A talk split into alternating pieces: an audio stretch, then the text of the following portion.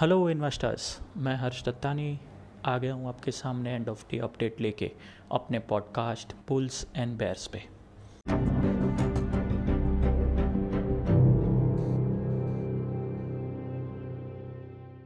क्या दिन था मार्केट के लिए आज?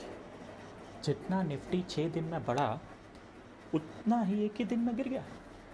निफ्टी क्लोज हुआ eleven thousand three hundred eighty seven पे two point two percent down और उसमें दो प्राइमरी रीज़न जो निकल के आ रहे हैं फॉल के पीछे। एक है सी का जो नया मार्जिन सिस्टम इम्प्लीमेंटेशन हो रहा है।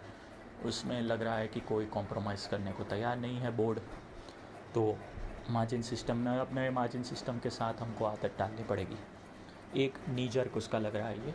और दूसरा जो था, उसके ऊपर जो नैले पे दहला लगा, वो था इंडिया चाइना बॉर्डर टेंशन उसका भी न्यूज़ आया तो दोनों मिलके क्या गिरावट देखने को मिली।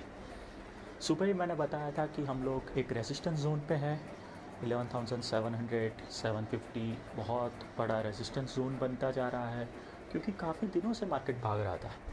तो एक रेजिस्टेंस की तरफ़ हम लोग बढ़ रहे थे प्लस फेब्रुआरी के बाद ये हाई बना था।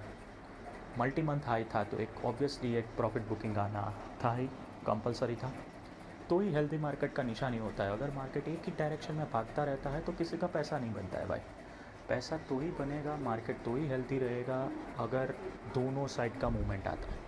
अप मूव आएगा कॉन्सोलिडेट हो सकता है फिर से अप मूव जा सकता है अप मूव आएगा प्रॉफिट बुकिंग होगा कॉन्सोलिडेट होगा वापस से अप मूव होगा।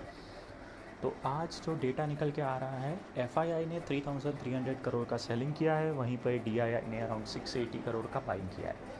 तो पूरा बाजी घूम गया है। भाई एफ़ जो अब तक बायर्स थे, वो आज सेलर्स बन गए हैं। डीआईआई जो अब तक सेलर्स थे, वो बायर्स बन गए हैं।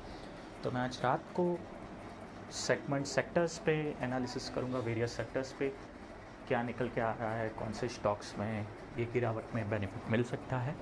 तो कल के पॉडकास्ट में I try to cover more about यहाँ से निफ्टी का व्यू क्या हो सकता है एक्सपायरी के लिए कैसा स्टेज सेट हो रहा है।